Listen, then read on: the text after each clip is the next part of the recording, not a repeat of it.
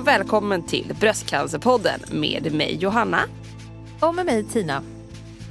En sak som vi alltid undrat över. Vad är det som händer runt omkring oss när vi är sövda under en operation? Vi räknar 10, 9, 8, 7. Och så vaknar man lite groggy. Det raspar i halsen och värker lite här och där. Och vi minns inte ett dyft. Men vilken tur vi har som i detta avsnitt intervjuar Mia Fahlén, överläkare och bröstcancerkirurg på Sankt Görans sjukhus. I dagens avsnitt berättar hon om sitt fantastiska arbete som kirurg, om att ge besked till patienter och vad som egentligen händer då vi ligger där och snusar gott under narkosen. Hur tar man bort tumören? Hur vet man att all cancer är borta? Och har vi bröstcancerpatienter verkligen ett clips inopererat i bröstet? Håll till godo, för idag kommer ni få de mest intressanta svaren på saker och ting vi inte hade en aning om.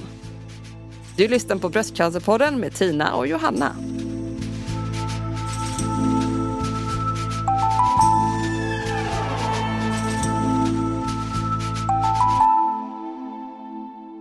Välkommen! Tack. Vi börjar direkt med lite faktaruta. Okej. Namn? Mia Fahlén kanske man ska säga också. Ja, det blir bra. Utropstecken. Precis. eh, ålder? 62 och ett halvt. Dagsform? Ja, eh, på väg ur stress. Kan man säga. Mm. Efter en hård Efter, arbetsdag. ja, det var, blev stök på jobbet. Då får du varva ner lite här Jag gör det då, med mm, en kopp te Precis. och lite, lite intensiva frågor. Det här, Du tror att du har kommit hit för att varva ner men här Ja, kommer ännu mer stressen Ja, på oj, jobbet. oj, oj. Med alla våra frågor. Eh, familj? Två söner och en katt. Och en inneboende. Det är den närmsta familjen. Härligt. Ja. Bor? Nacka. Uppvuxen? i eh, Sundbyberg, Hässelby, Bällsta, Skälby, Cambridge. Oh. Oj, först var det runt Stockholm men Ja, sen var- blev det... Ja. Ja, men coolt. Oh, wow. Utbildning? Läkarlinjen. Har du bara gått den? Eller bara? Det är ju bara några år. Nej, men jag tänk, men allt, nej. alltid när man frågar ja, den här... Jag har började då mitt liv med vanlig grundskola. Och sen eh, så visste jag inte vad jag skulle göra. Och sen pluggade jag på vårdlinjen, för jag tänkte att jag skulle bli barnmorska. Men så fick jag så himla bra betyg. Så då tänkte jag att då ska jag göra det jag alltid har velat göra, det vill säga bli läkare. Så då var jag tvungen att plugga in fysik, kemi och matte. Och det gjorde jag eh, precis efter jag fått mitt första barn, Nino. Och sen började jag på läkarlinjen efter det. Ja, Ja. vad bra. Det är så kul, för alltid när man frågar den här frågan så är det liksom... Det är ingen som, alltså om de skulle haft ett jobb innan. Mm. Men jag har eh, pluggat till eh, arkeolog. Alltså det kan ju vara så att man ändrar sig. Men nej, det var läkare rakt igenom. Jag har jobbat så, på dagis också. Ja, kolla, där kommer Kolla det. där, där kom Också den. människor, ja men, Ja, det har, just det. Mm, men det är intressant. Alltså. Mm. Yrke? Yrke? Jag är bröstcancerkirurg. Först går man grundutbildningen och sen går man AT och sen blir man allmänkirurg och sen blir man bröstcancerkirurg. Det är en subspecialisering som vi säger. Mm. Till allmänkirurgin. Hobby? Kajak, ridning, handarbete. Handarbete? Ja, jag, för närvarande är jag inne i en stick och virkfas. Så nu, nu får alla tröjor och små väskor. Det är väl klart som kirurg. Liksom, Ja, exakt, att pillar. fingerfärdig. Och syr ihop Ja. saker. Eller kanske man inte gör Igår sydde jag en eh, väska till min paddel. Jaha, Alltså till min kajakpaddel. Jag ska ut och resa så då hade jag ingen väska till den så sydde jag den igår. Jaha vad smart. Sånt gör jag. Händig. Ja, precis. Är det sån här SUP du har då? Typ, eller? Nej, jag har en vanlig sån havskajak. Men en väska vanlig- till den måste vara hur stor som helst. Nej men alltså det är bara till själva paddeln. Jag ska, har åka, padden. Jag, jag ska åka till, jag ska åka på eh, kajakresa. Då Jaha. måste man ha med sin egen paddel förstås. stor kajak. jag ska vara- Kajagväska. Ja, precis. Ja, men jag missade padden där. Ja, Eh, ja, men, ja, tufft. det kommer bli så flummigt. ja precis. Favoritverktyg vid operation? Det finns en grej som heter harmonic scalpel som jag älskar. En harmonisk ska... Harmoniska Pell. skalpellen. Eller ultraljudskniv, den, ett kärt barn har många namn. Det är en eh, grej som man bäst använder när man ska ta bort hela bröstet, mastektomier. Istället för att göra det eh, som man brukar med diatermin så kan man använda den här ultraljudskniven och jag tycker den är jättebra. Det går fort och det går enkelt och det blir bra. Och det blöder inte så mycket och det blir inte så mycket såna här vätskebildningar efteråt. Serom. Vävnadsvätska kan bildas efter operation då sårytan är stor och som vid till exempel en mastektomi där hela bröstet tas bort. Oj, nu Och var det, det här får mycket vi, krångliga eh, ord här. Nu ser vi en ping här Ja. nu för vi ska fortsätta med det här för jag vill veta Ja, exakt hur det okej. funkar. ja, Den tar vi vidare på sen. Ja. ja. Okej, men då är faktarutan klar.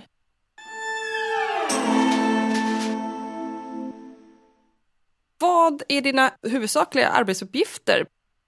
Som bröstkirurg så har man tre grejer man gör. Man har operation och sen har man mottagning då man träffar folk före och efter operationen. Och en del, en del kvinnor med benigna sjukdomar som eh, behöver komma och få lugn, lite lugnande besked och sådär. Benign. En benign tumör, som också brukar kallas en godartad tumör, växer inte in i annan vävnad och har inte ännu spridningsförmåga till skillnad från en elakartad malign tumör.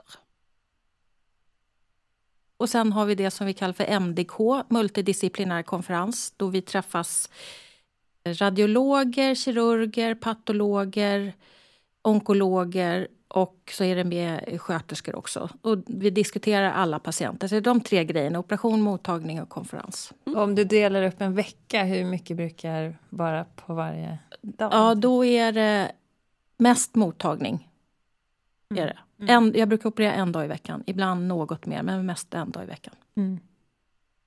Och träffa många patienter. Jag träffar många patienter. Mm. Hur många operationer har du gjort? Vet du det? Nej, jag t- tittade på den där frågan och försökte göra ett överslag, Aha. men det är helt omöjligt. Alltså, Många. många. Men det är en i veckan ungefär? Och Nej, sen, eh, en dag i veckan och, och då är det fyra patienter varje vecka. Ah. Och eh, ja, det Ja. blir många. Jag har jobbat länge. Ja. Mm. Man ligger där på löpande band. Så här. Nu en, Ja, sen kommer nästa, så, sen kommer nästa. Lite Ja. så är det. Mm. Alltså, Ja, det är om- bra. Om man tycker fort. löpande brand är en bra grej, Ja. så är det så. Ja. Vi säger att det är en bra grej tycker Ja. jag. Effektivt. Jag är väldigt, blev ju väldigt intresserad av din favoritskalpell då. Men är det någon slags lasergrej? Nej, det är, det är en ultraljudskniv. Eh, skalpell är ju ett ord som vi aldrig använder. Vi Aha. säger ju kniv. Kniv. Kniv låter nästan lite, lite mer... Vardagsaktigt. Ja. Ja, Alltså mer Ja, mm. eh, så det, ja, Men men, nej, men det är, en, det är ett blad liksom som, som är ungefär en och en halv, två centimeter långt och så är det kanske två millimeter brett och så är det platt. Eh, och sen så vibrerar det då. Fråga mig inte om tekniken, men det vibrerar så mycket så att det bildas ultraljudsvåg. Nu är jag väldigt vag här. Ja. Men den energin då omvandlas till en skärande grej. Liksom. En såg. Eh, Ja, inte riktigt så. Den vibrerar så här jättefort. Och då förstörs liksom vävnaden. Fråga mig inte riktigt hur. Men det som är vitsen med den är att i och med att det, det inte bara skär som med kniv eller koagulerar bara eller skär som med diatermin som man använder ibland så, så är det så att det här bladet liksom, det tar hand om eh, små, små lymfkärl och små, små blodkärl så att det blöder mycket mindre. Mm. Och som det här med seromen efteråt. Då, då många kvinnor när man gör en mastektomi då blir det så himla stora sårytor. Det blir ju liksom dels det, det är en sårytan som är på muskeln som ligger under bröstet, pectoralismuskeln, som kan vara kanske eh, cirka på 10 centimeter liksom, i diameter. Och sen är det den vävnad som är i, innanför huden också, som liksom ligger ovanpå det här. Så att det är två sådana ganska stora ytor som läcker massa vätska. Är det det som kallas serum? Ja, det är det som kallas serom. Och det är ju inget farligt, men det är bökigt. Om den här ultraljudskniven då, eh, den förhindrar det här seromet så tillvida att den liksom täpper till de pyttesmå lymfkörtlarna som man liksom inte ser med ögat. Mm. Ja. ja, men Typ. det lät ju Mm. bra. Och den är också svindyr. Di... Diatermi, Diatermi. det är ett, instrument som vi använder jättemycket. Det är en elektrisk ström som koagulerar blodkärl. Ja, så det bränns. Typ. Alltså det, brän, så. det är det Mm. man säger när man bränner kärl. Så använder man diatermin. Men den kan man också använda och skära med på vissa sätt. Men ja, det är både för och nackdelar med båda metoderna förstås. Men jag gillar eh, ultraljudskniven bäst. När man har sett så operationer på tv och så, då, Mm. har, då har jag tänkt så här, oj det kommer bara blöda, blöda, för när Mm. man gör ett hål i fingret så Mm. blöder det jättemycket. Men då blöder det inte så himla mycket. Nej, det, alltså, det, som, det som blöder när man skär sig i fingret är ju liksom huden. Mm. Och i huden finns det ganska mycket kärl, framförallt på fingrarna. Eh, Men i bröstet, det är klart det finns också mycket kärl i huden där. Men de är så, dels lägger man nästan alltid först bedövning i området som man ska operera. Och den bedövningen innehåller också en adrenalinkomponent som gör att kärlen drar ihop sig. Så att det blöder mindre om man lägger den. Aha. Så man diatermerar då, bränner de här kärlen i huden eh, när man går in. Och sen så för varje lager man går ner, för varje kärl man träffar på, så bränner man det. liksom. Så det är aldrig så här som på tv, Nej, okej. utan det är mer blod. Så när man skär så bränns Ja. det samtidigt, eller man, man skär och sen så bränner man. Ja, det beror på vilket instrument man använder. Det finns kniv då, vanlig kniv. Då är det klart att då blöder det, för då skär man ju av alla kärl, då händer ingenting mer. Liksom. Då måste man ju bränna dem. Sen finns det diatermi, det bränner en del kärl men inte alla. Och sen så är det den här ultracision, då, ultraljudskniven, som bränner bättre än, än diatermin. Mm. Så det blir en bättre blodstillning. Mm. Som man inte behöver göra något åt. Man, man kommer alltid komma på kärl som man behöver göra något åt, bränna liksom. Ja. Eh, vad kostar den här kniven, din favoritkniv? Oh, den är jättedyr. Jag tror att den kostar typ 2000 spänn per grej. Liksom. Det är en grej som är engångs, som man, som man måste slänga. Aha, jag Ah. såg framför mig någon stor apparat. Nej, nej, det är ett handtag. Hela grejen kanske är 20 cm lång och så ser den lite ut som en penna. Ah, Så det sitter inte fast i någon sladd? Jo, då, ja, sen en är sladd, det själva liksom, elektricitet. sladdgrejen. Så Ja. Man fäster den här to- 2000 kronors grejen i en eh, annan grej som är flergångs som man kopplar in i en apparat som står bredvid. Ja. Ja. Alltså det är för sånt där man ser man ju inte när man mycket ligger. tekniskt. Ja men det är så himla intressant för att man ligger bara, man lägger sig, somnar, vaknar. Ja, precis. Eh, och sen så har man ju ingen aning vad som händer där Nej. under tiden. Mycket händer. Men får du välja själv? Ja, men jag gillar de här verktygen. Så ni använder sånt när hon opererar och en annan kirurg Mm. använder andra saker? Eller har ni så standard på sjukhuset att det här är det vi använder? Det, det, till, till en viss gräns får man välja själv. Alltså så här, eftersom den här ultraljudskniven är så dyr, jag tror faktiskt att det är bara jag som använder den, så har jag deal med min chef att jag får använda den när folk har en blödningstendens. Om det är en kvinna som står på något blodförtunnande till exempel. Eller på, precis har fått cytostatika så att man är mer lättblödande. Då tycker han att då kan det ändå löna sig, så då får jag använda. Men jag använder inte den eh, rutinmässigt. Sen finns det ju specialgrejer till allting. Just bröstkirurgin, där är det ju eh, i plastikbranschen som det finns eh, specialgrejer. Proteser, eh, vissa hakar som man tycker är bra att använda och sådär. Men inom andra delar av kirurgin så finns det ju en uppsjö av teknik kan man säga. Men just bröstkirurgin är ganska straightforward. Mm. Okej, man vill säga så här att okej nu ska jag, nu kommer jag till dig för jag ska Ja. operera mitt bröst. Ja. Eller så som jag gjorde helt enkelt. Ja. Och mitt bröst var, eh, där tog man en tårtbit. Ja. Åh, det använder inte vi. Eller ja, jag använder. Så här, jag tycker illa om att associera eh, kroppsdelar och cancrar med frukt och mat. Okej, jag För tog det är ofta en, man, eh, man jag vet, gör ju ofta Jag det. vet, men det här är jag. Ja, men hur brukar du säga? Jag brukar säga en, en del av bröstet brukar jag säga till patienterna och när vi pratar med oss själva så säger jag partiell mastektomi. Ja. Det är ju en tradition att använda frukter och mat. Precis, jättekonstigt. Har man inte Visst är tänkt det? på. Det är precis som att det är bara helt normalt. Ja, jag tycker inte det. Så där ligger några det- bröst där liksom, ja. frukten. Ja. Ja, precis. Nej, men det, det kan vara bara jag som tycker så.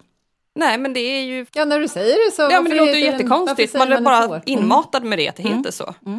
Jag ska ta bort en del av mitt bröst Just då, i trekantsform. Får man associera till Jo, för, former? ja, det, fast det, det är sällan ingen så. trekant, Nej, det alltså är vi tar ofta rund runda... Teorin är då att man ska ta en så kallad sektor av bröstet och då ska man ta en sån här tårtkantsbit Mm. liksom som är ett, som en trekant eller ja, vad man ska kalla det för. Ja, trivial pursuit-bit. Just det, Ja, precis, men, vi får inte säga alltså, det, men det, det, det är jättesällan man tar en just sån bit. Ja. Däremot tar man gärna antingen en rund som är som en kolv då, Mm. eller en, en fyrkantig som är som en kub. Så att sådana där Trivial Pursuit-bitar tar vi väldigt sällan. det låter svårt också att göra det exakt Ja, just sådär, det. Och det liksom. finns egentligen ingen Nej. anledning att göra det. För det man eftersträvar är ju att man har marginal runt cancern. Mm. Det ska bara vara marginal. Det spelar ingen roll åt vilket håll den där marginalen är. Liksom. Precis. Hänger ni med? Hur vet du att det blir marginal då? Flera olika sätt. För det första tittar man på röntgenbilderna och tittar hur den ligger. Om det är en, en cancer som man kan känna, en palpabel som vi säger, då är det ju lite enklare för då kan man känna att man liksom får med den när, när man opererar. Man håller sig gärna på en liten bit avstånd. Man strävar efter att få ungefär en centimeter annan vävnad runt om. Så då kan man känna då när man opererar att man får det. Men en del av våra eh, cancrar och såna här premaligna tillstånd eller vad man ska kalla dem för. Premaligna. Premalign är ett förstadie till cancer. De känns inte, utan de är ju utmärkta då med kol till exempel. Mm, just det, den här Eh, blå- kolprickar som, mm. man- som är, blir som en tatuering och då går ju den från huden och ända in. Och då har man den att orientera sig från. Och sen så tar man de här mammografibilderna som ju avbildar bröstet i två dimensioner fast platt. Mm. Och sen tittar man på kolprickarna och så tänker man i huvudet hur hänger det här ihop tredimensionellt och så gör man sig en bild i huvudet och sen opererar man bort den. Så, var det svar på frågan? Eh, ja, den första jättelilla frågan. Ja. Jag känner att vi kanske skulle behöva ta det från början egentligen. För, för först så träffar ju Ja. du en patient Ja. som får besked. Nu har ju du många patienter som du har träffat. ja. Men vi har ju träffats förut. Ja, vilket är du och jag. jättekonstigt. ja, ja, men det kommer inte du ihåg. Men Nej. det kommer jag ihåg, för Ja. var ju en väldigt speciell grej. Eller det var Ja. väldigt eh, Du ledsamt. var väldigt Ja. speciell tyckte du. Nej, Ja, precis, jag undrade vad som skulle komma. Nej, men det var ju en sak man kommer ihåg för att det var första beskedet där om cancern och då var det dig jag träffade Mm. faktiskt. Så man visste inte riktigt ännu utanför, så här, undrar vad de kommer att säga. Mm. Och då kommer jag ihåg att du gick ut och sen hade du en sjuksköterska Mm. med dig. Och så ställde ni upp er liksom utanför dörren så här. Mm. Och redan då kände jag så här, uff, det här är inte bra. Så jag, jag gick typ halvvägs och sen började jag störtböla. Och sen gick vi in i rummet och så berättade, gick igenom allting. Men inför det här, det måste ju vara så här, uff, nu är det dagens patient vi ska berätta det här för. Hur är det att bemöta patienter? Alltså så här tänker jag. Jag har ju hållit på med det här bra länge och det här är ju liksom någonting man kan lära sig. Precis som man kan lära sig operera så kan man lära sig att hantera ett cancersamtal. Eller hantera, att lära sig att göra det på ett sätt som är okej. Bra blir det väl aldrig liksom, men okej kan det åtminstone bli. I början av min karriär så pratade jag jättemycket med en av mina kompisar om det här. Som, och hon sa att man måste komma ihåg att det här samtalet kommer patienten komma ihåg hela sitt liv. Så man måste göra det på ett bra sätt. Man måste ha en struktur och man måste tänka på vad man gör och vad man säger. Det ligger i mitt bakhuvud hela tiden. Nu behöver jag inte tänka så himla mycket på det. För nu, jag har skaffat mig en struktur som jag gör, som jag följer nästan alltid. Som ett manus liksom. Och det du beskriver, det här med att man går och hämtar patienterna och att man är två. Bara den grejen signalerar ett allvar som är en viss förberedelse Ja. kan man säga. Ja, men jag, kände, jag brukar känna av människor och då kände Ja. man direkt så att det var inte så här hej Tina, eller så utan det var liksom Tina och så Ja. märkte man så här okej nu kommer det komma allvarliga besked. Ja, precis. Och sen så har vi ju alltid sjuksköterskor med oss på rummet när vi ger cancerbesked, vilket ju är superbra och för alla parter. För att det, de här sköterskorna som är med, det är ju ett litet antal, så vi känner ju varann. De vet vad jag brukar säga, jag vet vad de brukar säga och de fattar när det blir en jobbig situation och så vidare, så vi kan hjälpa varann. Men jag brukar alltid börja med att fråga hur det är. Som någon slags, eh, bara så här, eh, vad ska man kalla det för, någon slags ritual nästan. Ja, stämma av. Ja. får, mm. Och en del blir ju jätteledsna redan då och liksom säger att det är för hemskt eller eh, usch mitt liv är, och så vidare. Och så vidare. Eller, och en del är jättestela förstås. Och sen brukar jag säga några ord om hur de har kommit till mig. Till exempel, ehm, jaha du hittade en knöl själv och nu har du varit här på utredning och så. Jag brukar liksom inleda med någon sån grej. Och sen så brukar jag säga att det såg inte så bra ut på mammografin och när man tog provet så såg man tyvärr att det var cancer. Jag brukar säga att det är ganska fort. Mm. Ja, det är skönt att få svar. Ja, för det, mm. ja, precis. För det vet jag att det väntar man på. Mm. Och sen brukar jag hålla tyst tills patienten säger något. Mm. Om jag orkar så länge. Ibland tar det ju lång tid. Men mm. För att det, det, är ingen idé att börja prata när man precis har sagt det. Nej men det går inte in någonting i huvudet. Det, nej, alltså, det, går inte in jag, någonting. Det är bra att ha med sig någon också som ja. kommer ihåg vad den... Ja. För, det är helt, för mig var det bara helt blankt. Ja. liksom, man bara, men då, mm. det som så är det ju för alla. Mm. Och, det, och en del sitter och tänker ganska länge. En del börjar prata direkt. Mm. En del personers anhöriga börjar prata direkt. Men då brukar jag säga åt dem att vara tysta. För att jag, jag är inte de anhörigas läkare. Jag är den som är där mm. läkare. Mm. Så att då säger jag, men jag tänker att vi ska vara lite tystare och vänta på vad Tina funderar över. Säger mm. jag. Och så håller jag tyst till någon mm. säger något. Mm. Den patienten säger något. Och då kan ju de fråga, jag tänker så här, det, när man har fått det beskedet, det första man frågar är ju det som är viktigast för en.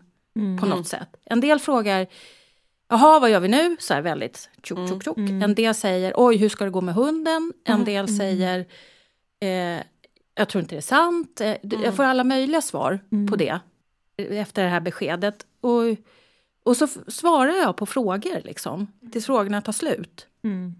Sen brukar jag inte informera om sånt som man inte behöver informeras Jag säger det man, jag behöver säga. Jag brukar inte säga saker som inte patienten efterfrågar.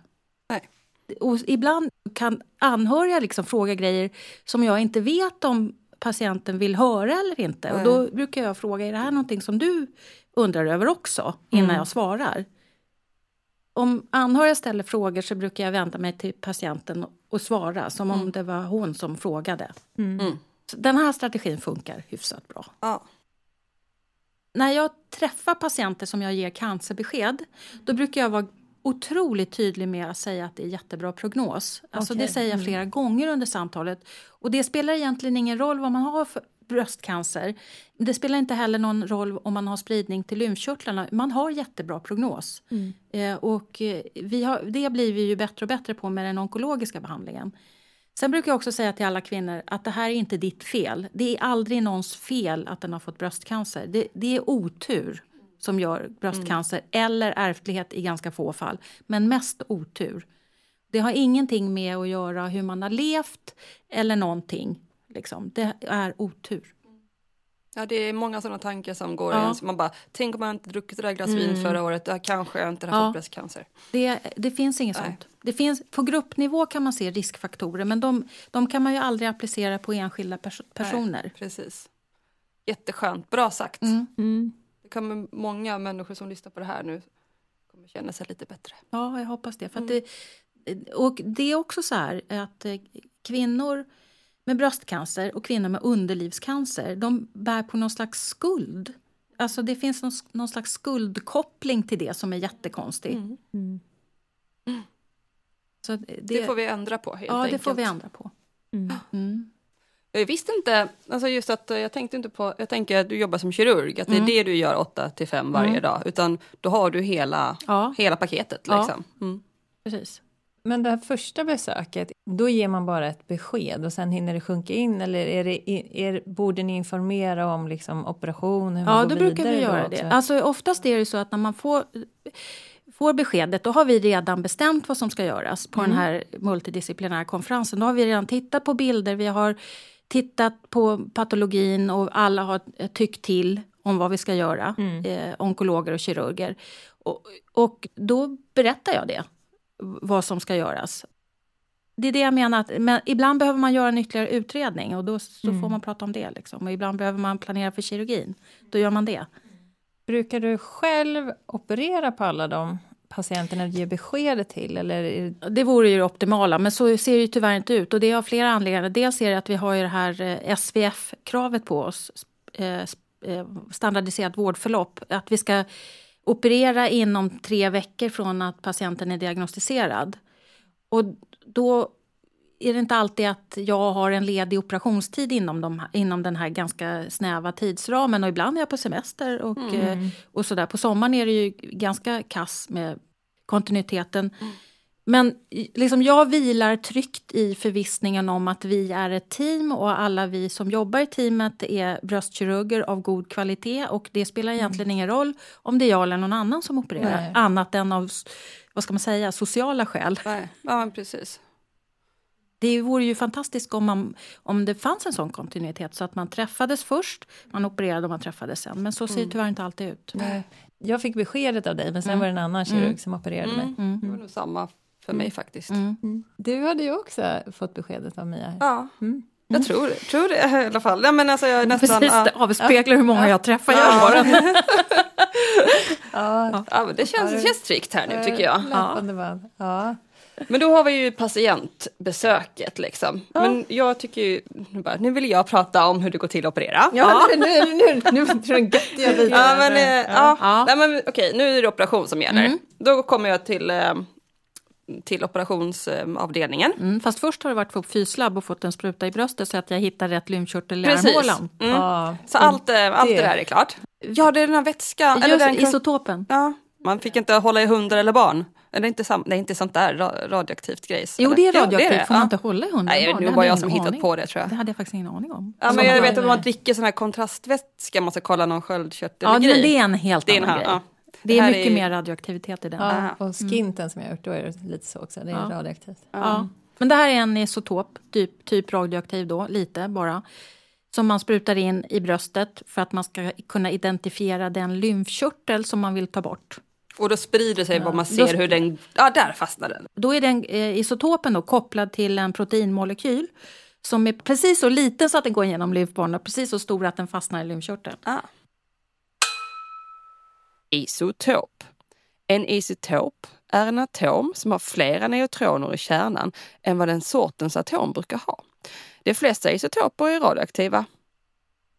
Så. Men är inte det lite att man blev lite blå? Nej, det, men det är nästa Nej. metod. Den, använder man, den sprutar man precis innan efter man är sövd så sprutar man en blå färg. Den går samma väg men den försvinner mycket fortare från systemet. Aha. Så den kan man inte ge så långt i förväg. Nej, för jag får mig att jag fick ja, det man blir före. Blå. Men, jag okay, har också det, för mig majoritet. ja, ja, men det kanske har en... Nej, det har varit så hela tiden? Har varit så hela tiden. Aha, okay. Men då fick man ju... Man blev ju injicerad. Ja. Jag, kommer, jag var så jäkla ledsen den dagen. Jag var så ledsen när man skulle ta bort det där lilla bröstet. Men då, så jag gick i den här korridoren och bara... så satte jag mig ner och så bara sprutade de in den. Så, så gick jag vidare till, mm. operationsavdelningen. Så fick man ju vänta där då. Ja. ja. Och så hade man ju tvättat sig på morgonen mm. så håret ja, var helt tufsigt som svint. Och, mm. ja, och på kvällen innan också. Ja men precis, det var massa sån förberedelser jag kommer ihåg. Mm. Sen kommer jag ihåg att jag satte mig på britsen och skulle träffa hon som skulle operera mig. Mm. Och då, ja just innan ja. Ja, och ja. man bara hej hej så här liksom och så frågade jag, du skulle vi inte kunna ta bort hela bröstet istället? För jag fick någon mm. grej, bara, ja det går inte riktigt så att göra så snabbt utan då var det bestämt mm. att man skulle ta den här delen av bröstet. Den partiella mastektomin. Ja, just det, wow! Kolla hon kan de här tekniska folk, sakerna. Folkbildning. Ja. så ritar de lite ja. också så här på en. Man måste ju markera, det är lag på det faktiskt. På dubbelsidiga organ måste man markera vilket man ska ta bort. Ja. Så då därför sätter man en pil eller mm. ett kryss ja. eller något. Ja, jag hade ja. massa streck, kommer jag ihåg. Ja, just det. No, det. vi, gör, vi gör lite olika. Om man ska göra någon lite piffigare plastik, göra någon omformning i bröstet, så kan det ibland vara en fördel att rita när patienten är vaken, för då sitter man upp. Ja. Och så kommer ju bröstet vara sen. Liksom. När man lägger sig på bordet då, mm. då flyter det liksom ja. ut och då kanske man inte liksom ritar riktigt lika bra. Nej. Mm. Nej men exakt, för det blir ju liksom att man mm. syr ihop Mm. så det ska hamna rätt. Och det ska vi också prata om hur ja, allting hamnar på nej, plats. Jag hade två, jag hade haft två, först var det en knall, sen var det två. Mm. Och då hade, då hade kirurgen ritat så här då var det två prickar och så mm. var det som en, det var som en smiley. Så när jag tittade så här, vad har hon gjort? Så var det, nej men, jättestor smiley. Mm. Ja, men det, det, kan vara lite, det måste vara lite kul också under... Mm. Vår specialitet är att göra det snyggt mm. efteråt, så att det blir fint efteråt. Mm. Att ta bort en, en tumör på ett säkert sätt det är naturligtvis prioritet nummer ett. Men nummer två är att det ska se okej okay ut, eller kanske till och med bra efteråt. Mm. Och då har vi massa tricks för att få, få till det. Och då, då lägger man eh, snitten på olika ställen, kan gå runt bröstvårtan och flytta hela vårtan och vårtgården, hittan eller dittan. och så vidare. och så vidare. Det finns massor med tricks. Liksom. Ja. Och vi har blivit bättre och bättre på det dessutom. Ja, det är det, det, är det jag är så jävla fascinerad av. För att de, de tog min del, Mm. kan du säga ditt fina ord om du vill. Partiell mastektomi. Eh, men det är, för jag har liksom ett ärr Mm. Runt bröstvårtan och ut så. Och det känns som att då har man skurit upp och sytt ihop det där. Nej. Lateral mammorplastik har du då. Ja, det. Det visste jag väl. Nej, men jag undrar, då har liksom, eftersom det är ett, ett, ett ärr runt bröstvårtan, då känns det som att den har ju den tagit bort. Ja. Eller ligger den, hänger den, sitter den fast i skinnet eller tar man bort den och lägger på ett alltså, bord? Nej, och sen sätter nej, fast den? nej, så gör man inte. Okej, det, det skulle tyvärr inte funka. Viker upp den lite så här. Nej, alltså det beror ju på var cancern sitter. Det du beskriver, då antar jag att du hade din cancer kanske uppåt armhålan till. Mm. Om man bara skulle lägga snittet precis tvärs över och bara ta bort det därifrån, då skulle det för första bli lite insjunket där. Inte kanske ett hål, men det skulle bli lite insjunket och sen skulle hela det som vi kallar NAC, Nipple Areola Complex, Ja. vårtgården och vårtan, då skulle det liksom förskjutas utåt, åt sidan. Så för att motverka det, så först gör man som en liten flik ut Mm. och sen skär man runt bröstvårtan, eller vårtgården heter det, vårtgården. Och sen skär man en cirkel utanför så man tar bort ganska mycket hud. I och med det så flyttas hela eh, nack, som ni nu har lärt er, Mm. det flyttas inåt för att motverka det där draget utåt. Så den är typ kvar hela tiden, bara att det Ja. är runt omkring som man syr Precis. fast sen? Ja, så man, bara, alltså man tar bara bort huden runt och flyttar. Coolt. För man ser ju en linje på dig Ja, runt Ja, bröstvårtan. precis. Principen är så här, man tar bort volym i bröstet. Då måste man ta bort hud för att kompensera, minska kuvertet liksom. Mm. Så. Vakna upp med värsta hängtutten sen annars. Alltså jag är så glad för väldigt bra jobb får jag säga, för nu har jag liksom, det här är ändå 41 år gammalt. Är det, det här, som opererar dig också? Nej, det var en annan Ja. kvinna. En i teamet. Ja, en i teamet var det. Men eh, 41 års bröst, det har lite tyngdlag på sig. Det andra, det sitter liksom fast, men det här är lite yngre, typ 25 kanske. Så det är bra. Och det, syns liksom ingenting framifrån, så Nej. det är ju rätt håll på nippelsen. Ja.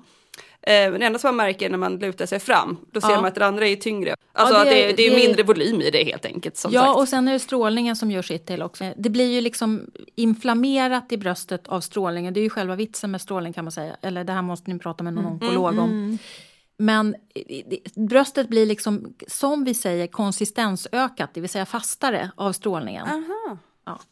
Även lång tid efter... Även lång, kan hålla i sig hur länge som helst, kanske resten av livet faktiskt. Vi har hört att det är svårt, det är annat att skära i den typen av Ja. hud. Ja. Nu är du inne på det här med rekonstruktion och att, man, att det är dåligt att göra det på strålade bröst. En strålad hud läker sämre kan man säga. Så därför, de som håller på med plastikkirurgi, de tycker att det är bättre att lägga in implantat till exempel på ett bröst som, eller hud som inte är strålat. Och då om man då vill ha implantat efter man tagit bort hela bröstet, gör man då det samtidigt? Ja, eh, nu är, i alla fall i Stockholm eh, så är det så att de kvinnor som inte har någon kontraindikation mot eh, det vi kallar omedelbar rekonstruktion eller primärrekonstruktion Kontra in... kontra senare då efteråt sekundär rekonstruktion. Eh, de som inte har någon kontraindikation, Mm. det var det, ska jag förklara det? Ja. Vissa grejer är inte bra att ha helt enkelt om man ska göra implantatkirurgi. Det handlar mest om faktiskt om risken för postoperativa infektioner. Det är, om man är rökare då är det jättedåligt. Om man är diabetiker eller har någon annan eh, sån immunpåverkande eh, påverkande sjukdom så man har ett kast immunförsvar och därför kanske får infektioner. Det är, rökare och diabetes är de främsta anledningarna. Vad var jag nu? Ja, vi har startat hundra frågor här. Eh, jo, men implantat samtidigt som man opererar Just bort det. bröstet. Om man inte har no, då, typ diabetes och är rökare så, så erbjuds man primärrekonstruktion i ganska hög utsträckning just i Stockholmsområdet. I andra delar av landet så tycker de inte att det här är någon jättebra grej. Men i Stockholmsområdet så gör man det och då tar man bort bröstet och lägger in ett implantat i samma seans, så i samma operation. Så man vaknar inte utan bröst. Nej. Och det här är då fördelaktigt på olika sätt, inte minst för strålningen. För att om man strålar på implantatet är det jag håller inte riktigt på med implantat, men det, Mm. jag, mina kompisar säger att det är bättre att lägga in ett implantat och stråla än att stråla och lägga in ett implantat. Ja. ja, men precis eftersom huden då Ja. kanske är lite skadad. Precis. Men, men lägger du inte, du lägger inte in Nej, implantat? jag gör inte det. Okej. Jag är en sån här gammal kirurg som bara gör gamla Ja, vanliga saker. Men andra i teamet gör Andra det? Mm. i teamet. Eh, men tillbaks till eh, lite operation igen Ja, bara. ja jag har också Eh, hundra frågor. Nej, men eh, om man tar bort eh, bröstet Ja. Eh, helt Ja. eh, och så ehm, blir det ju eh, inget, eh, inget kött kvar där, eller Nej, Det fettvävnad. blir platt. Det blir platt. Men hur tar ni skinnet som är kvar från bröstet och mäcker ihop det eller tar man skinn från ett annat ställe? Nej, det gör man inte. Man, man skär ut som en oval liksom.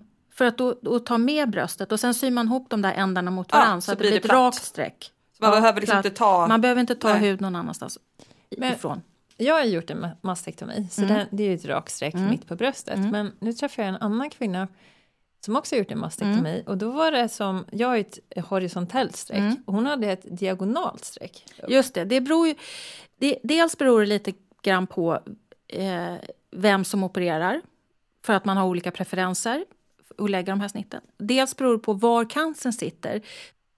När man gör en mastektomi så vill man ha med huden ovanför tumören. Mm. Så att man inte riskerar att lämna hud där, där cancern har vuxit upp i, om ni förstår vad jag menar. Så att om tumören då ligger jättehögt upp här, då måste man kanske lägga det här snittet diagonalt. Om tumören ligger jättelångt ner mot eh, revbensbågen, då kanske man måste lägga ett inverterat T som vi säger, att man liksom går upp som en liten flik. Man skär ett snitt ganska långt ner på bröstet och sen så går man upp som en liten flik för att få med hud. Ja men så var det, det var under och sen upp Ja, just det. Mm. på henne. Mm.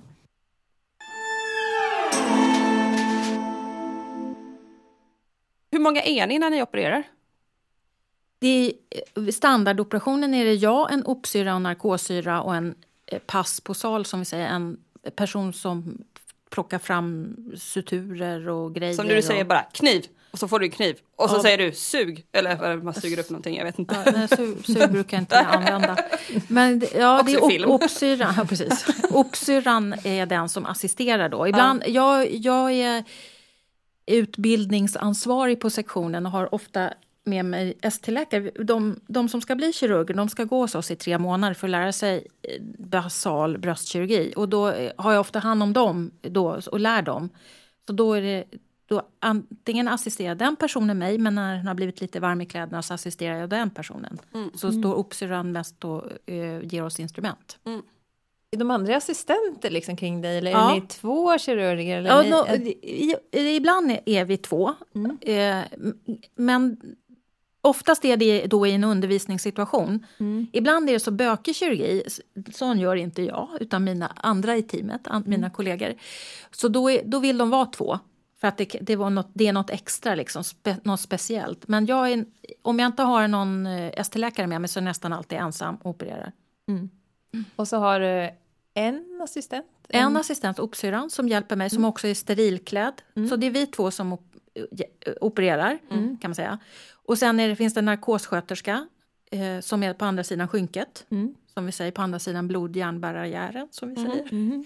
Och sen har vi då en som passar på sal, en opsyra eller undersköterska som eh, sitt, om, när man har tagit ut den här biten i bröstet som man vill ta ut, och då skickar vi den på preparatröntgen. För att, alltså vi skickar den på en platta, man ritar på en frigolitplatta en bild som ser ut som ett bröst. Och så lägger man den biten där eh, motsvarande patientens bröst och så nålar man fast den. Och sen då tar den här passposalen då, hon eller han, ger det här till en person som går ner till mammografin med det här. Och så mammograferar de den här biten och så ser de att man har Jaha. fått bort det man vill. Alltså, Under, under operationen. Ah. Så, om- Okej, jag bara så jag Ja, in- rekapitulera. Men på riktigt, du, alltså, du, man tar den här, min bit, Ja. nålar fast den Frigolitplatta. Frigolitplatta, vad här I burk. i burk. Sen i burk. ja, och sen så går man Sen- burken ner så här. Till mammografin. Som röntgar den då. Ja. och ser, aha, det här är den där grejen som vi såg på mammografibilderna innan. Den ser ut och, och så ringer de till salen. Ja. Så säger de, hej, vi har tittat på den och den och den patienten, det ser fint ut. Eh, tumören ligger mitt i preparatet. Eller också säger de, det ser lite snävt ut klockan 10, kan du ta en extra bit där? Så tar man en extra bit där. Ah, Det är mycket som händer under operationen Ja, som man ja, inte men vet alltså om. det, nej, det är Många därför det är så kul och det är involverade. så jäkla häftigt. Alltså. Ja. Det är liksom man, man bara kommer dit och sen är det klart bara, som patient. Man vet Ja. ju, jag har ju ingen aning hur mycket jobb som ligger bakom eller vad som, alltså, Ja, man bara, man är ganska tacksam att det funkar så bra. Ja, det funkar jättebra. Nu har vi ju kommit så långt att man har fått någonting insprutat i sig. Mm. Och sen så ska man bli nedsövd. Ja, Och då, är inte jag med. då är inte du med. Nej. Du är så här som glider in lite Absolut. senare. Alla, alla fixar allting till dig. Och så Ja. kommer stjärnan. Nu kommer hon. Nu kommer hon. Och då har ju vi blivit då nedsövda. Ja. Och vi vet inte vad som har hänt. Man räknar till 3, 1, 2, Ja. 3. Så är man bara borta. Ja, jag vet. Jag vet att min operation, en utav dem, då var det... Nej men det var lite kö, så då fick jag ligga där ett tag och vänta lite tror jag, på min tur. Ja, alltså man, om man gör fyra operationer per dag, det brukar jag göra, det är fyra standardoperationer får, har man tid med per dag. Då, alltså, då kan det ju vara så att eh, någonting blir komplicerat och tar längre tid än man tror och då får ju de nästa vänta. Liksom. Ja. Alltså, Och vad händer, vad händer då, då? Ni rullar in oss där då. då. Hur placeras patienten? ja, då är det så här, då, hörsägen då, för jag brukar ju inte vara med. Nej. Men då kommer eh, personen in på salen och då eh, tillfrågas man om det här med identitet och allt det här igen. igen. Man gör det många gånger. Och sen får man lägga sig till rätta på bordet och sen eh, blir man sövd. Eh, och sen, För då ligger man rak platt så här. fast med, med armarna ut oftast. det är här. så du vill ha patienten? Ja, för att jag vill komma in åt i armhålan ju. Just så då måste man ligga så. Mm. Och, och andra armen vill de ha och ta blodtryck i och det. Så att då ofta ligger man så som ett på ett kors. Som ett T. Ja. Ja. Eh, men vi, alltså man behöver ju inte lägga ut armarna förrän folk har somnat. Så jag, det kanske Nej. är så att de väntar med det faktiskt. Ja. Eh, och sen ko- tar op operationssyrran då, sköterskan, och tvättar området där man ska operera med sprit. Ingen sån här orange. Nej, det Som man ser på är TV. också så på tv. Ja. Mm. det är vanlig genomskinlig lite sprit. man kan, man bara förlitar sig på alla. Ja, Fast faktiskt är det så här då. Först eh, innan hon tvättar så då kommer jag in och sprutar den här blåfärgen. För Det, det, det måste man göra när folk är sövda. För att det finns en del, jätte, jättefå, men det finns en del som är allergiska mot den här färgen. Då, då kan de få en sån här jätteallvarlig allergisk reaktion. Så då vill man vara säker på att man har en fri luftväg. Att narkosen liksom kan, eh, kan få i luft i folk om de skulle då händelsevis få en sån här reaktion. Det är jättesällsynt men det händer. Så att innan opsyran tvättar så sprutar jag den här blåfärgen. Och det är för att jag, det är för att jag inte då är steril. Utan då kommer jag in med mina gamla vanliga handskhänder och sprutar färgen. Och sen går jag ut och tar en snabbis, kaffe kanske. Och, eh, ja, om det finns något bra kaffe. Snacka lite. Så här, Snacka vad, lite, vad så här, kanske- vad- ja. ja. Ni gå på damrummet? Vad vet jag. Och sen tvättar opsyran. Och sen klär hon, han i undantagsfall, eh, med såna här papperslakan. Så att det bara, liksom, det är bara området vid bröstet och armhålan är liksom exponerat så att allting annat är täckt av papper, sterila papper. Och sen söker de på mig och då kommer jag in. Och sen gör vi det Och som... då, då andas man genom en, så här, en Slang. slang också. Just det. Och den sätter man i efter man är sövd, Ja, eller hur? ja. Och det är därför man alltid vaknar med halsont. Ja, det är riktigt. För det märker man ju inte själv? Nej. när, Nej. att de har Man gjort något sånt. Det är man bara så här, Ja. tungan i munnen eller utanför I. munnen. I munnen har man Men- tungan. jag att dra ut den så här. du Man vet ju inte, det kan ju, vara, det kan ju göra vad som helst. sovande hund? Ja, Och sen när jag kommer in på salen så gör vi det som kallas för check-in. Det är så här WHO som har en checklista som man ska köra innan man börjar operera. Så då talar vi om vilka vi är i teamet som är på salen så att alla vet vad alla heter. Sen talar, man, talar narkosen om vil, eh, vad de har gjort och sen så berättar jag vad jag ska göra och om det finns några komplikationer eller förväntade eh, svårigheter och sen säger opsyrran vad hon eller han har tagit upp för grejer så att jag vet det och så jag kan be om mer om jag ska behöva. Och sen börjar man. patienten ligger där då Ja. i, i T Ja. och så kommer du in. Ja, och så klär Och så- jag på mig rock, får jag på Ja. mig rocken Ja. och handskarna och så Ja. är det någon som knyter den där bak, precis som på film. Aha.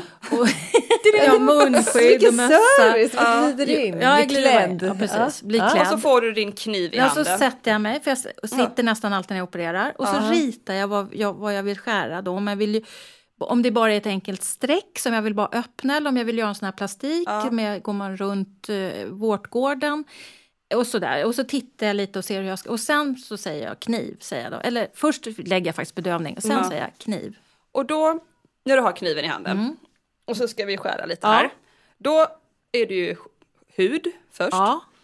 Då Så är skär det- man, då skär man först igenom huden. Mm. Det är första man Och Är, sen det, är så- det flera lager Ja, eller är det det, är det. liksom bara... Hur tjockt?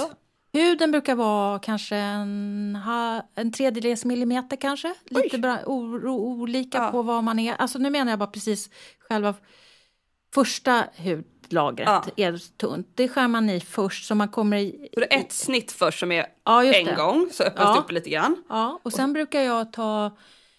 eh, Precis, om man bara precis öppnar huden Mm. och sen tar man diatermin då, den här bränngrejen och så bränner man liksom upp nästa lager som är som en liten hinna, en liten vit hinna. Mm. För där, och det är ganska praktiskt för att där, finns, där går de här blodkärlen, de här pyttesmå blodkärlen som går i huden. Så då kan man liksom kanske, så, har man lite tur då så bränner man dem medan man gör det där. Mm. Så då, och sen kommer man ner till fettet. Så du, nu, det var, då är man genom huden? Ja, då är man genom genom det där. Och är det i liksom fett, det beror ju på var tumören sitter. Men Ja. jag tänker mig att det oftast är i själva lösa bröstet Ja. liksom. Jag bara sitter och tar mig på brösten här, men det är lätt. Eh, jag tar alltid på det sjuka bröstet, eller det friska nu säger vi att det. För det andra är mer privat. Ja. Eh, men okej, då är det där. Då är det ju vitt. Nej, det Eller, inte vitt. nej, nej, fettet är gult. Gult. Gult. Gult är fettet. Och då, är ju, då finns det ju liksom ett lag... I, I brösten så finns det ju först... Först kommer huden. Ja. Sen kommer ett lager som, med fett som är olika tjockt beroende på hur tjock man är. Ja. Helt enkelt. Och, så, och, sen, och det, där sitter ju inte cancern. Om det inte är en stor och läskig cancer så sitter den inte i fettet utan den sitter i nästa lager som är bröstkörtelvävnaden. Mm. Så man måste igenom fettet först. Men då, det betyder ju också att man har lite eh, sömsmån där typ. Man håller upp hudkanterna med, med krokar liksom. Mm. Så kan man dissekera parallellt med huden. Alltså skära menar jag när jag säger dissekera. Mm. Parallellt med huden så att man har lite fett ovanför där man är och lite fett under. Så man liksom hamnar i ett lager där det inte finns någon cancer. Mm. Och sen arbetar man sig in parallellt med huden tills man känner eller tror att man är förbi tumören. Och så går man rakt ner ja. Så man, går liksom, i- man gör ett snitt och så går man in i, under i huden. på. Alltså, Ja, precis. exakt. Och gröper ur lite grann Ja. där och sen så Ja. spänner man upp den på den här Ja. Och då, då brukar vi göra så att man går in, in och så går man ner. Då går man ända ner till muskeln. Mm. Det finns två lager av det som kallas fascia, bindväv mellan bröstet och muskeln. Och då vill man hamna mitt me- mellan de här två lagren. För då är man säker på att man får med hela botten av tumören, liksom, men att man inte skadar muskeln. Mm. Man vill undvika att skada muskeln, men man vill ha med hela tumören. Då går man mellan de här skikten. Och sen gör man så på andra sidan också. Man gör först uppåt, sen gör man neråt och sen gör man ena sidan sen gör man andra sidan. Och sen innan man tar ut den här biten ur bröstet så märker vi den. Vi märker med eh, suturer, en uppåt och en åt sidan. Och så sätter vi clips på suturerna, Suturer. alltså tråd. Mm. Mm. Och det är för att när vi tar ut den här så har man ju ingen orientering. För att inte bara jag ska veta hur den satt i bröstet utan för att alla andra ska fatta det också. Så har vi då ett eh, standardiserat sätt att märka bröstbitarna.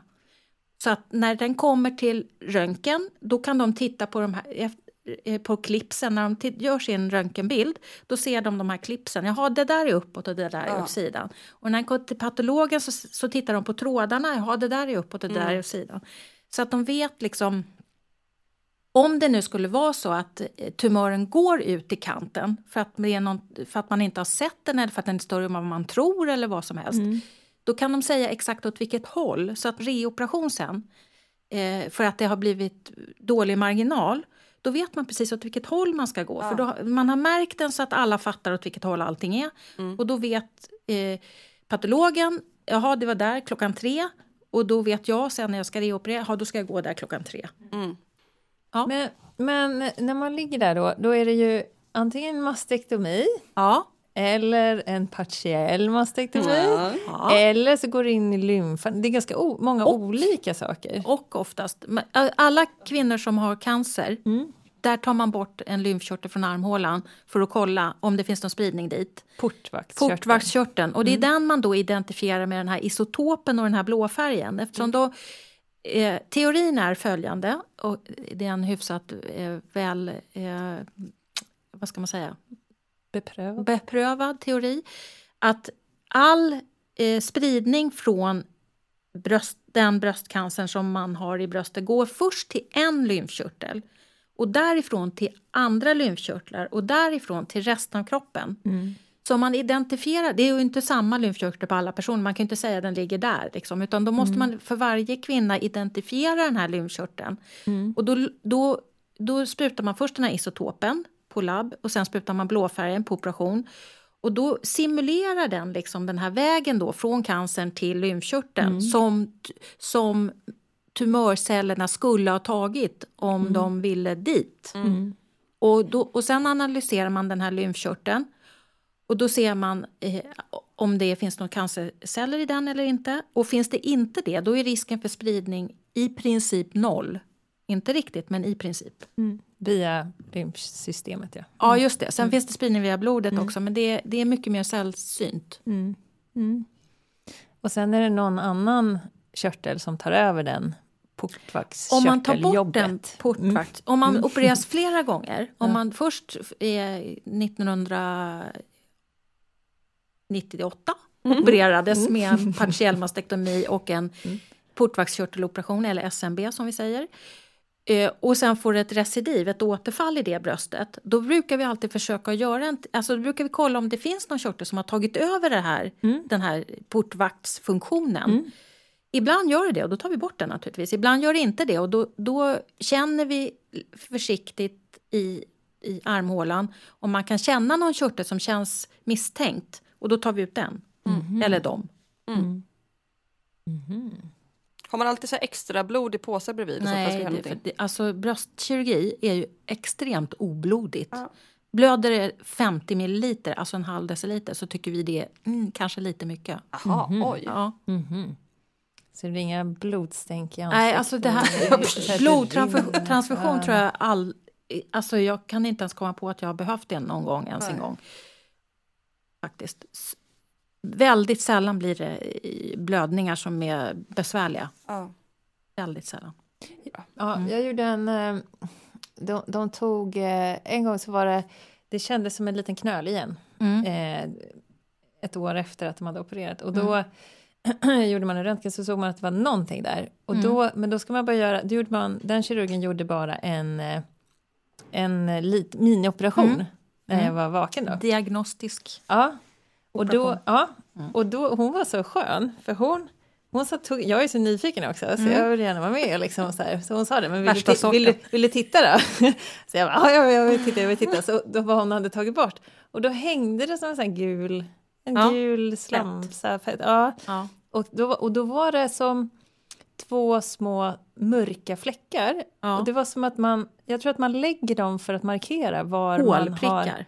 Ja, men var man har opererat Ja. För Nej. de, de hade klumpat ihop Aha, sig. ehm, nu ska Det se, var, vad jag kan det om inte det vara? var en metallbit. Jo, men alltså man stoppar ju, när man tar bort en del av bröstet ja. då brukar man sätta in ett, ett metallklips i, mot muskeln då, i sårhålans botten.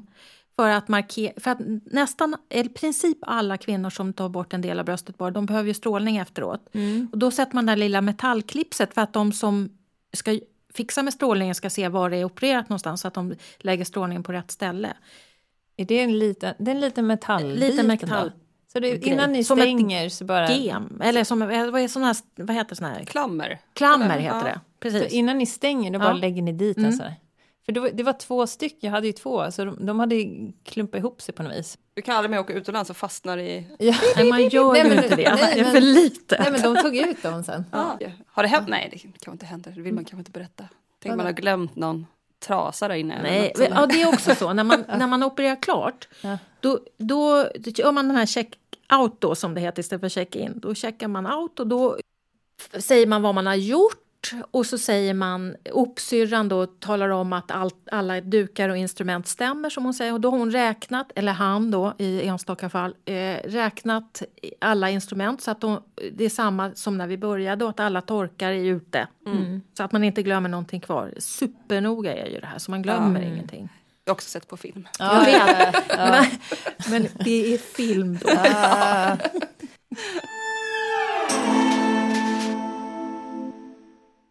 Nu har ni tagit bort cancern. Mm. Och, men då ligger man där öppen Mm. med ett hål. Vad, vad, gör, vad gör du då? Ja, då, då väntar jag på svar från radiologen då, som säger att det, att det är okej, att det ser bra ut. Och då blöder ingenting under Nej, tiden? men då, man, då, då passar man på under tiden. Då, som, man har ju lite tid då på sig när de ska titta. Då blodstillar man lite. Bröstkirurger är otroligt petiga med blodstillandet. Mm. För att en, bara en pytteliten blödning, kanske bara 10 milliliter, kan göra jätteont i bröstet. Om, det är som om det, om det trycker. Det blir som ett blåmärke inuti. Mm. Och sen när man har fått klartecken då från radiologen, då sätter man det här klipset i sårhålans botten i muskeln. Mm. Och sen syr man ihop och då gör man det liksom underifrån. Så man börjar sy eh, från botten. Och då, då, säg att man har ett hål rakt ner i bröstet. Så. Då friar man liksom mellan bröstet och pectoralismuskeln runt. Så att man kan mobilisera det här så att man kan dra ihop så att det inte blir något hål. Mm. Och sen syr man uppåt i lager och så sist syr man ihop huden. Men hur kunde mitt clips hamna utanpå? Då? Men du är mastektomerad. Ja. Ja, då, då ligger du ganska nära. Jag vet inte om Nej. det där var ett klipp. Nej. ja, okej. Men det är så. Och så är du smal. Mm. Mm, då Men- ligger ju allting nära. Det här klipps, men Mm. är det kvar? Ja, i dig ja. Jag har en clips där. Så eh, om man går, om man flyger och Nej, blir röntgad, då- då nej. syns det inte. Nej. Men det syns på mammografin om man gör. Jaha, Mm. det måste jag få kolla på. Tänk om du inte har det nu bara för jag sa det. Nej, exakt. Du blir jättebesviken. Ja, ska jag klaga här. Jag vill ha ett clips! Ja. Men okej, men då har du sytt ihop det här. Ja. Eller Vad är det för tråd man använder? Då använder vi lite olika. Jag, bruk, eh, för, eh, jag brukar använda... Det finns en, det är en tråd som vi har använt som heter monokryl. Den är jättebra. Den är eh, monofil som det heter. Det är bara en tråd. Den är inte flätad eller tvinnad. Det är bara en sån tråd som en fiskelina. Den löser upp sig själv efter en, två månader eller något sånt där. Eh, och, jag, och då använder man inuti använder man en tråd som heter 3.0. Den är av en viss tjocklek. Eh, och sen i huden använder man 4.0 som är tunnare. Monokryl också. Eh, då är standardmonokrylen är genomskinlig och det är ett helsike att se när man är nere i botten på den här Ja. sårhålan. Som har. Så jag använder en färgad monokryl som min kollega kallar för 60 plus-tråden. det är bra. Ja. Så den har jag. Eh, och, men de andra börjar använda den nu också faktiskt. Den syns mycket bättre. Men det, det är liksom, det, man syr genomgående med tråd som går bort av sig själv. Så det är inga stygn som ska tas bort eller någonting. Och i huden syr man fortlöpande som det heter. Alltså man syr ett enda stygn som liksom går, snirklar sig under såret så här fram och tillbaka. Som en Inte smygsömn. korsstygn eller något Nej. sånt där som du gör hemma Nej, på kvällarna. Nej, Nej. bara Knipplar lite. Jag måste säga att jag har fått, jag fått, de har öppnat flera gånger och då har jag fått väldigt olika ärr. Så det verkar som att lite olika tekniker. Och hur man syr ihop det också. Mm. Så vissa blir liksom tjockare korvar och vissa blir väldigt, väldigt tunt. ärr, Just det. Liksom. Det, där, det här med ärrbildningen, det beror på flera olika saker. Dels beror det på hur man är själv, för vissa har, har tendens att få tjocka... Mm. Jag är en sån här Ärr. ärrbildare också, Ja. ja. så här 2 procent eller vad det är som får Ja. så här, det bara överläker, läker, läker, Ja, läker. just det. Mm. Eh, och det är svårt att göra någonting åt. Men, men det finns olika tekniker på hur man kan få ärren så snygga som möjligt helt enkelt. Och det, det är också en sån där grej som bröstkirurger bekymrar sig mycket om. om en allmänkirurg som håller på och opererar i buken, de str- struntar i liksom hur det ser ut. De nöjer sig med att det går ihop. Liksom. Nu, det var kanske lite elakt sagt. Men Ja, vi förstår de, vad du menar. Ja. De behöver ju inte heller bekymra sig om kosmetiken. För att det de tar bort är inuti, det är ingen som ser det. Nej, nej exakt. Mm. Men jag måste fråga, för mitt, alltså nu är det så här, näst, fem och ett halvt år sedan jag opererades. Mm. Jag har ju fortfarande öm. Ja, det är strålningen. Det är det? Strålningen och ärrbildningen inuti. Ja. Det, och då, om du är det efter fem och ett halvt år, då kommer det säkert vara det resten av Ja. livet. Ja men då, men det är inget farligt tänker jag. Utan Nej, det är bara det är att det, för det är ju ett helsike att göra mammografi. Jag vet inte hur många gånger jag svär när man så bara, aj som fan. Ja. ja, ja, då är det så. Vi, vi, satt och, vi satt och undrade båda två, för det, man tänker att det är lite så allvarligt att här får jag kniven och sådär. Vi satt vi och undrade, så här, undrar om de står liksom och pratar så här mellan operationerna där så här. Ja, vad hände helgen? Och Jo, vad, men det gör vi ju. Alltså, Ja. så här är det, när man opererar så är det så här.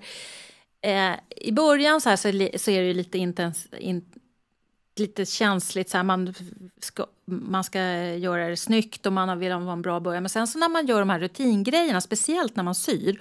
Om man opererar som du är opererad, men man går runt bröstvårtan, då är det ju skitmycket att sy. Det tar liksom 20 minuter säkert. Och jag är en otålig människa så jag tycker det är dötråkigt. Jag tur att inte du gjorde det här för mig då. Jo, men jag gör det ju. ja. Men då snackar man om annat. För då, är, då är man ju klar liksom. Då är det bara en transportsträcka. Ja. Så då snackar man om vad man ska göra till middag eller vad man har gjort på semestern eller Ja. man, någon har läst en bra men det är bok. som- Eller... Vilket jobb som helst. Ja. Alltså, Mm. fast ja. annorlunda. Hur lång tid tar en operation? Eller, det, hur långt är ett snöre kanske? ja, eh, precis. ett Nej, men, eh, snitt, om, då, liksom. Snitttid. Det, var, det var en knivig fråga. Okej. Mm. Eh, vi, vi opererar lite olika fort och sen är det lite olika grejer. Men en standardoperation tar en timme och en kvart. En timme Ja. till en timme och en kvart. Ja. Så, Det låter så enkelt. Så går Ja. det till. Ja, klart. Ja, Eh, tack så mycket för det. nej, nej, nej. Ja, men det är väl jättebra. Eh, Men är det, är, det, men är det olika till exempel om man har trippelnegativ eller hormonell eller inflammatorisk? Det, det, Ja. vad man behöver tänka på? Ja, alltså vad, grejen är, det, alla de där, alla de där eh, tumörfaktorerna, de har bara betydelse, kan man säga, om man är lite översiktlig, det har bara betydelse för behandlingen, alltså själva den onkologiska behandlingen. Eh, Inte ens i- inflammatorisk? Ja, nej, ja, det kan man säga. För så här. ehm, det, inflammatorisk cancer är skitovanlig. Alltså vi ser ett par om året kanske. Tror jag i alla fall. Min gissning är att vi ser ett par, tre om året. Det, alla kvinnor som får ett rött bröst tror att de har inflammatorisk cancer för de har googlat för mycket. Men det är jätteovanligt. Och det, det är ju, då, de behöver ha cytostatika innan operationen för att man kan, för att eh, det finns en stor risk för att det har gått ut tumörceller i huden och då vill man inte skära i det utan man vill veta att när man skär i huden så skär man i frisk hud. Därför får de nästan alltid eh, cytostatika, cellgifter, innan operationen. Trippelnegativ, de är, är bra att förbehandla med cytostatika också innan man opererar men det är mer för att man vill liksom, man kan, ibland kan man krympa dem, ibland kan de försvinna helt. Och det är fördelaktigt liksom att se effekten av cytostatika innan man opererar. De här som är hormon hormonellt beroende, eh, receptorpositiva som vi säger, östrogen och progesteron. Det hör till en grupp där man inte, inte regelmässigt behöver ge cytostatika innan operationen utan de kan man nästan alltid operera primärt och sen om man behöver ge cytostatika så ser man det sen efter. Har, det är ingen skillnad för dig? Nej, det är ingen vad skillnad är för mig. Alltså det, när du nej, det, det, Vad man ska göra för typ av kirurgi, där är det mer storleken på cancern och var den sitter som är väsentlig. Om man har en, en eh, jättestor cancer så måste man ju ta bort hela bröstet. Eh, och sen, kan det, sen spelar det, för kirurgisk, jag ska inte säga att det inte spelar någon roll, för, för, men för den kirurgiska tekniken så spelar det mindre roll vad det är för tumörfaktorer. Där är det mer hur mycket behöver vi ta bort för att säkra eh, att vi har fått bort allt. Liksom. Ja. Så. På mig har de gjort en mastektomi Mm. och då har jag vaknat upp och haft dräneringspåsar. Just det. Och det verkar som att har lagt en slang som ligger liksom runt brösthålan och en som är mer ut. Eller hur, hur lägger ni Har du dem? gjort en, en rekonstruktion? Eh, det har jag också gjort. Ja. När man, om man ba, när man gör det bara, tar bort bröstet, då lägger man en slang. För att de här sårhålorna kommunicerar ju. Den armhålan är ju samma som den vid bröstet. Så då lägger man bara in en slang. Som töms ut på sidan. Då. Och det är för, det är för det här seromet då som jag pratade om. När eftersom det är de här sårytorna. Så att det, det, det vätskar sig en del, det vet vi. Eh, så då är det bra att ha den här slangen så att man kan tömma ut första, första dygnet. Det brukar vara, största problemet brukar vara första dygnet. Och sen tar vi bort den om det inte är mer än 100 milliliter i dränet. Då tar vi bort den dagen efter. När man gör en rekonstruktion, då, då, eh, direktrekonstruktion, då lägger man, eh, tro, jag tror i alla fall att det, man lägger ett drän under pectoralismuskeln eftersom där lägger man protesen. Och så lägger man ett drän ovanpå. Mm. Okej, just det. För det, Mm, för det är två sårhålor liksom. Ja, just det. Men då opererar ju inte du Lambeau, de här D... Dep. Dieplambå. Vid en dieplambå-operation återskapas ett bröst genom att flytta hud och fettvävnad från buken till bröstområdet. Det gör inte vi Nej. eh, hos oss. Nej. Dieplambår är ju det som vi kallar för fria lambår. Det vill säga man tar loss en hel bit med kärl och allt och flyttar det. Så då måste man hålla på med mikrokirurgi. Däremot gör vi det som kallas för skälkade lambår. Inte jag, vi, vi i ett vi- vitt begrepp. Där man tar vävnad eh, som sitter kvar på sitt kärl så att man bara svänger in liksom fett och hud. Mm. Eh, man, det finns något som heter latissimus dorsi lambår som man tar här bakifrån Mhm. eh, s- s- i höjd med eh, skulderbladet. Liksom. Mm. Och så tar man en bit där och, då, och då, då hänger det på sin liksom, kärlskälk. Mm. Och så svänger man hela grejen in och lägger huden och fettet i det här hålet som blir när man tar bort hud. Förflytta lite. Förflytta lite helt enkelt. Kan, lite. kan man förflytta lite från magen då också? Lite Ja, men det är det som är diep. Okej, så man tar det in i... Eller så, jag trodde man tog ut det först. Ja, diep är då eh, en fri lambå. Så där, där går man in, man Mm. kapar kärlen och sen syr man fast kärl mot kärl. Herregud, Och det är ju döbökigt, så det gör plastikkirurger. Ja. Alltså det är en sån... Det är så jäkla häftigt. Alltså jag blir helt... eh, Komplext. Ja. Men kan man... Bygger ni bröstvårtor också? Alltså, Ja. Vad gör man det av? Det gör man, antingen tar man en bit av den andra bröstvårtan eller också tar man en bit av hud som har samma färg som en bröstvårta. Det brukar vara på insidan av låret. Mm. Och sen så... Smäcker man man ihop den där. Nej, men man liksom gör, gör, det, det, jag gör inte det, nej. Men man gör som en liten pillevitt. Ja, en liten pillevitt på tutten. Ja, ja, det var ju kan bli väldigt fel det där. Men... ja, men det är du, man kan göra Ja. det. Vad gör man av det som blir över? Ja, de här Alltså- köttslamsorna som... Så det är väldigt få det? grejer som blir över. Ja. Liksom. Ja. Antingen går det till patologen eller också blir det kvar i bröstet. Ibland blir det lite hud över, men det brukar man bara slänga. I papperskorgen? Nej, det måste Ja, ja, i bli speciala. Behållaren för biologiskt avfall Som sen går till soptippen. som, som sen bränns. Bränns. Mm. På soptippen eller hos er. Nej, hos oss tror jag. Fast Ja. det vet jag faktiskt inte. Min hud har blivit också- kremerad. Ja, exakt. Mm. Mhm. Mm. Sen, sen går man hem.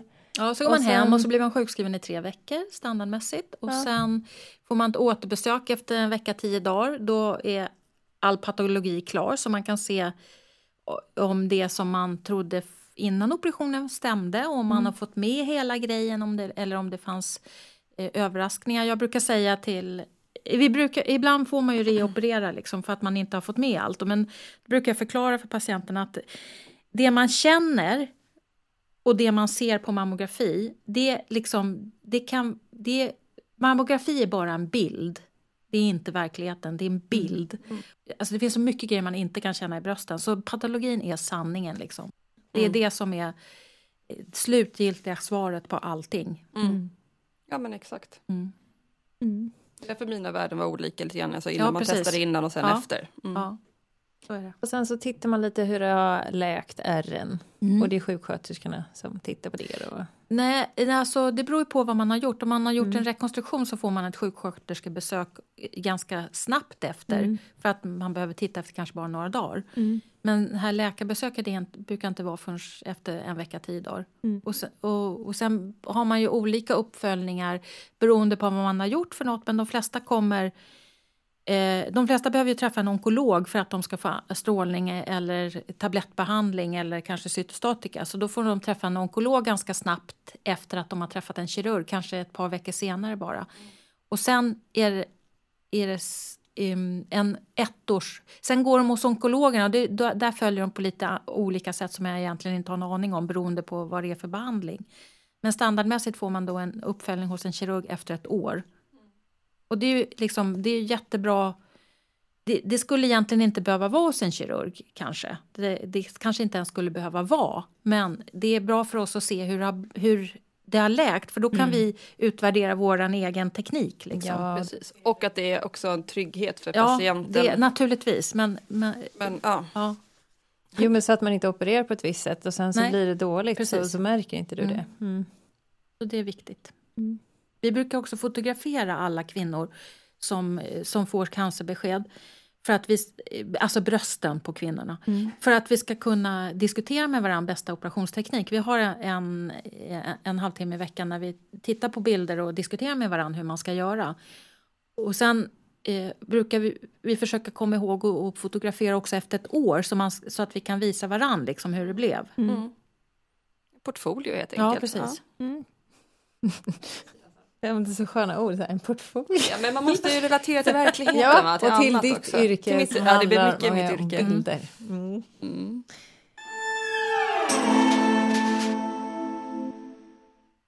Hur har utvecklingen sett ut? Har, har det liksom kommit nya tekniker och sådär? Man kan säga stort om utvecklingen är ju att kirurgin blir mindre och mindre och onkologin större och större. När jag började så gav man aldrig eh, cytostatika innan operation. Och man, gjorde mycket, man tog, tog mycket oftare bort hela bröstet och man gjorde mycket oftare axillutrymning, alltså tog många ly- lymfkörtlar från armhålan. Nu gör vi ju helst en partiell mastektomi för att det finns stora studier som visar att det är bättre överlevnad om man tar bort en bit av bröstet och lägger till strålning än om man tar bort hela bröstet och inte får någon strålning. De här två olika grejerna, partiell mastektomi med strålning eller mastektomi utan strålning, de har tidigare betraktats som ekvivalenta i, i mortalitet. Men nu har det visat sig att det är faktiskt bättre att ta bort en del av bröstet och få strålning.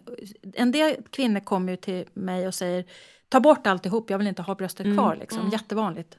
Jätte, jättevanligt. Men då kan man tryggt säga att det är mycket bättre att bara ta bort en del av bröstet. För Det är bättre långtidsöverlevnad.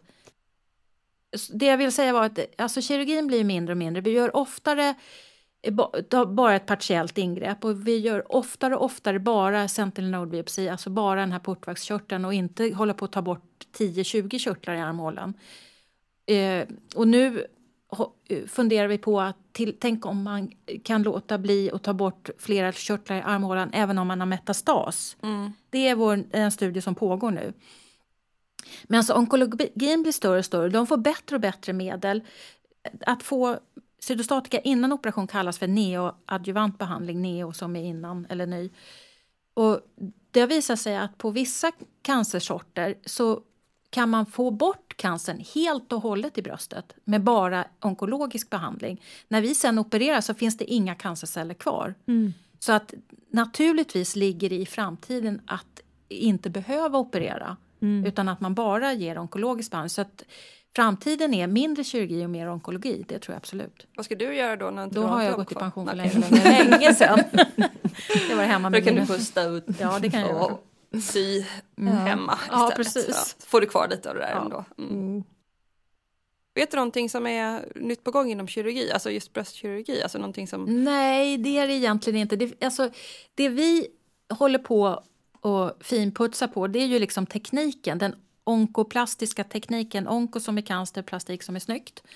Eh, så att vi försöker hela tiden eh, göra det snyggare och snyggare. Liksom. Det är det som är utmaningen. Att ta bort cancer är inget problem. Det kan vem som helst som är kirurg kunna göra. Det är, liksom, det, det är verkligen inget svårt. Och göra det snyggt är svårt. Mm. Och, och framförallt om man har lite större cancertumörer så är det svårt. Men det är det vi blir bättre och bättre på. Och det finns olika utvecklingar med hur man lägger implantaten, hur man lägger snitten, vad man ska välja för eh, grejer. Alltså det finns allt sånt där, teknikutveckling.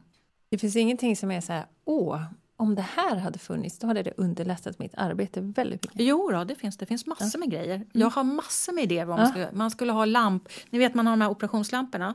Om man hade en sån som var kopplad till var man tittade så att de automatiskt ändrades till att lysa där man tittar. Det, komma skulle vara här- jättebra. Kallas pannlampa. Pan, jag tänkte inte Pannlampa är skitjobbigt. Vet du hur tungt det det är att ha på huvudet? jag tänkte på det också, så här, Ja, en men det jätte- finns de som har pannlampor. Men de, alltså, man får inte ha såna här pannlampor för Clas Ohlson Nej. för 100 spänn som är jättelätta. Utan man måste ha en sån här skittung som är godkänd av medicinsk teknik. Liksom.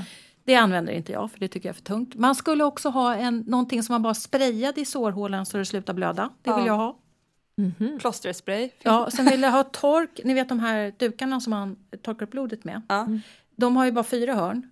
Jag vill ha minst åtta hörn för att man använder hörnen när man är långt nere i. Så det vill jag ha. Ja, hör ni det alla tillverkare? Nu har ni värsta marknaden framför er. Du får sitta och klippa så här. Ja, det just som är händigt, det kan du göra på helgen. Sy egna tork. ja. Precis. Jag tycker det är så jäkla häftigt det du gör. Mm, Alltså man blir så... det, Det, men det är jättekul. det är synd att det är så himla lång utbildning, det vet hur det är. Man skulle vilja vara med Ja. och praktiskt, eller titta på och bara fatta grejen liksom. Mm. Ja, verkligen, nu verkligen eh, gett svar på alla mina frågor i alla fall. Superintressant. När jag berättar för folk att jag är kirurg eller bröstcancerkirurg, åh, uh, vad läskigt säger alla då. Sk- Först är det liksom så här, åh, men då måste du prata med alla de här ledsna kvinnorna liksom. Mm. Och det, så tycker ju inte jag att det är. Mm. Utan jag tänker så här, om någon ska lämna ett cancerbesked, inte för att låta förmäten, men om någon ska lämna ett cancerbesked så är det bättre att jag gör det som är bra på det. Än att någon som är dålig på det och inte gör sånt så ofta Nej. Mm. gör det. Sen det andra är, det, det här med kirurgi, det är så himla kul. Ja. Alltså det är verkligen jätteroligt jobb.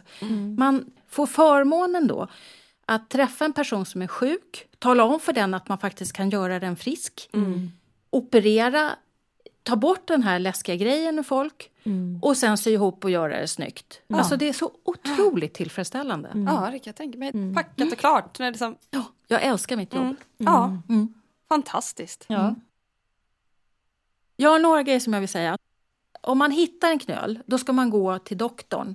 Och, och man ska få den utredd. Man ska, man ska inte liksom nöja sig med att nej, det där kommer gå över. Eller det där eh, känns som en helt normal knöl. Den ska bli utredd.